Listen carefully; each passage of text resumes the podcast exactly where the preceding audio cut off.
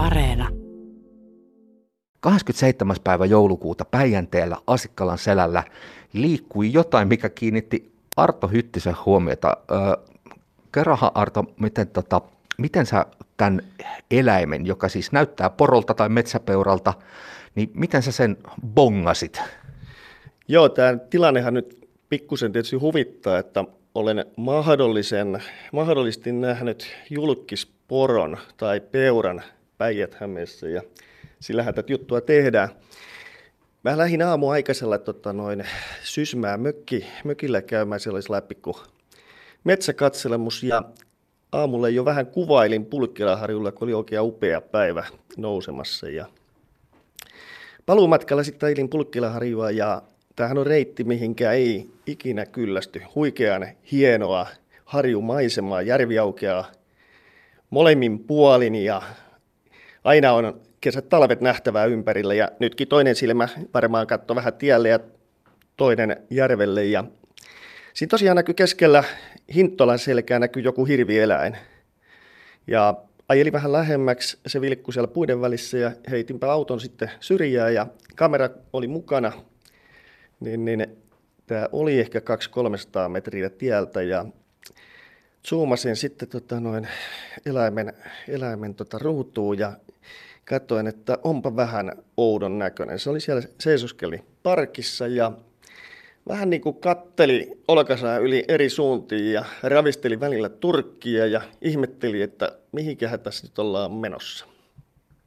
Tota, mun on pakko kysyä se, että kun Pulkkilaharju ja Päijänteen järvimaisemat on niin kuin sitä eteläsuomalaista luontoa kauneimmillaan ja luonto on vähän semmoinen paikka aina, että kun sinne astuu, niin koskaan ei voi tietää, mitä eteen tulee, mutta mä uskaltaisin väittää, että kun Päijänteen rantamaisemissa talvisena päivänä liikkuu, niin ei ehkä ensimmäisenä tuu mieleen se, että siellä voisi pongata eläimen, joka näyttää porolta tai metsäpeuralta. Minkälaisia, mitä, miten epäuskoinen olo sinulla oli?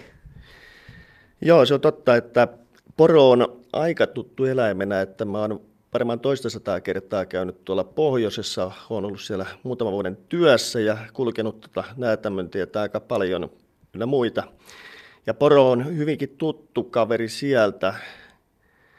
Ja tosiaan oli sellainen epäuskoinen tunne, että toi valkohäntä kauriiksi, niin ei tuolla sen pää, ei tuolla sellainen kroppa.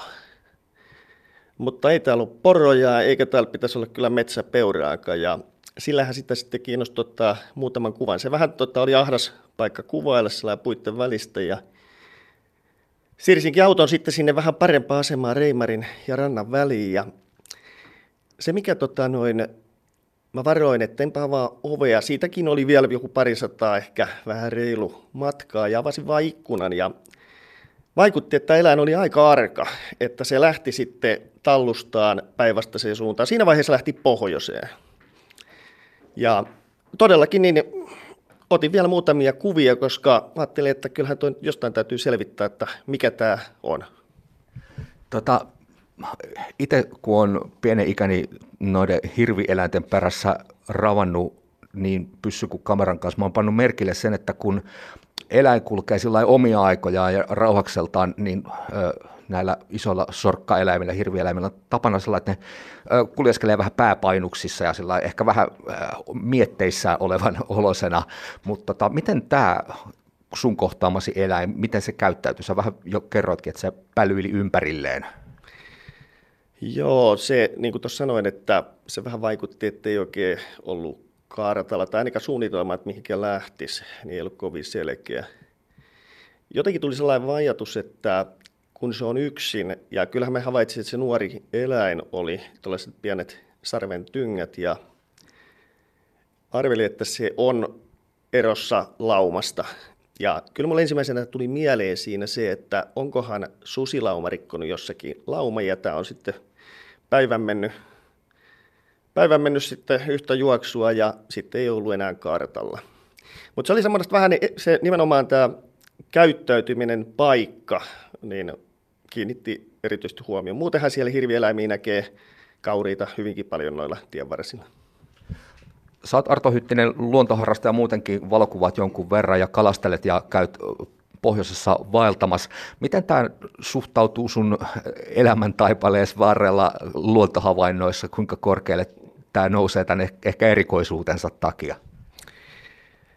No joo, en ole kyllä sillä lailla laittanut mihinkään järjestykseen, mutta jos toi sattuisi olemaan metsäpeura, niin olisi se ensimmäinen tietoinen havainto.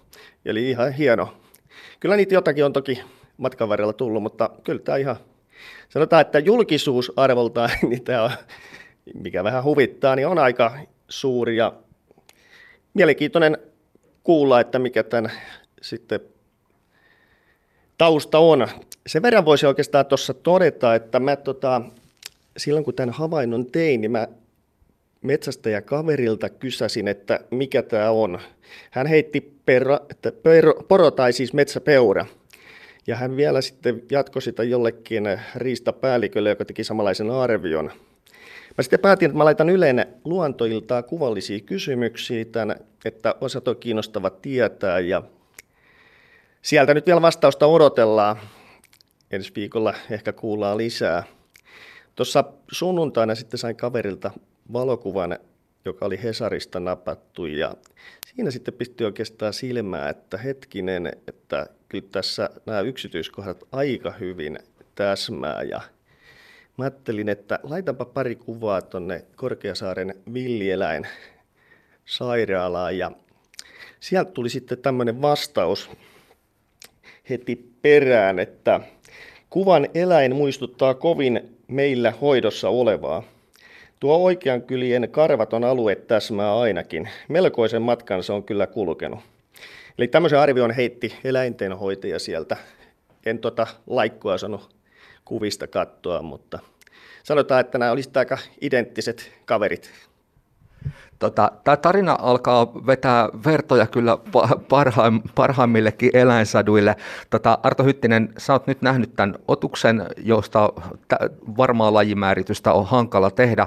Ö, mitä jos nyt paljastuu, että tämä on se sama kaveri kuin sinun kohtaamasi, tai tämä Helsingistä löydetty kaveri, että jos on sama, minkä sä kohtasit, niin mitäs tota, minkälaisia mietteitä se miehessä herättää?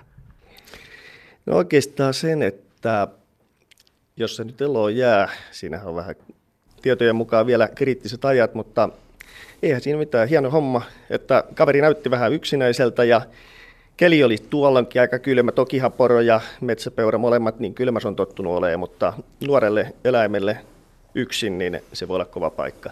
Eli hieno, jos jää eloon ja käydään mahdollisesti sitten morjestaa, jos se johonkin tarhaa tuosta joutuu. Toivottavasti pääsee luontoon takaisin.